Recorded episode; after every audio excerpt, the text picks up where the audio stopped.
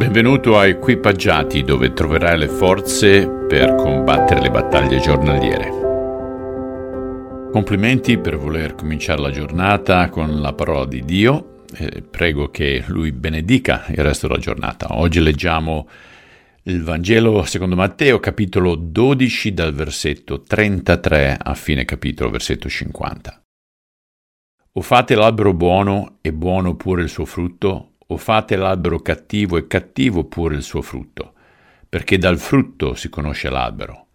Razza di vipere, come potete dire cose buone essendo malvagi, poiché dall'abbondanza del cuore la bocca parla?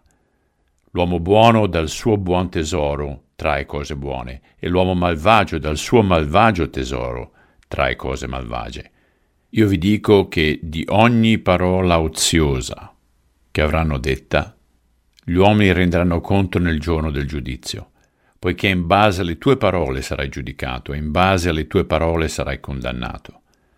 Allora alcuni scribi e farisei presero a dirgli, Maestro, noi vorremmo vedere da te un segno. Ma egli rispose loro, Una generazione malvagia adultera chiede un segno. Segno non le sarà dato se non il segno del profeta Giona, poiché come Giona stette nel ventre del pesce tre giorni e tre notti, Così il figlio dell'uomo starà nel cuore della terra tre giorni e tre notti. I niniviti compariranno nel giudizio con questa generazione e la condanneranno, perché essi si ravvidero alla predicazione di Giona. Ed ecco, qui c'è più che Giona. La regina del mezzogiorno comparirà nel giudizio con questa generazione e la condannerà, perché ella venne dall'estremità della terra per udire la sapienza di Salomone. Ed ecco, qui c'è più che Salomone.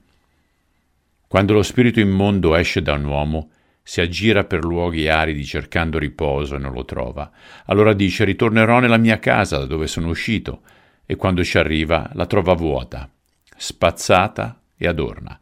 Allora va a prendere con sé altri sette spiriti peggiori di lui, ed entrati vi prendono dimora, e l'ultima condizione di quell'uomo diventa peggiore della prima.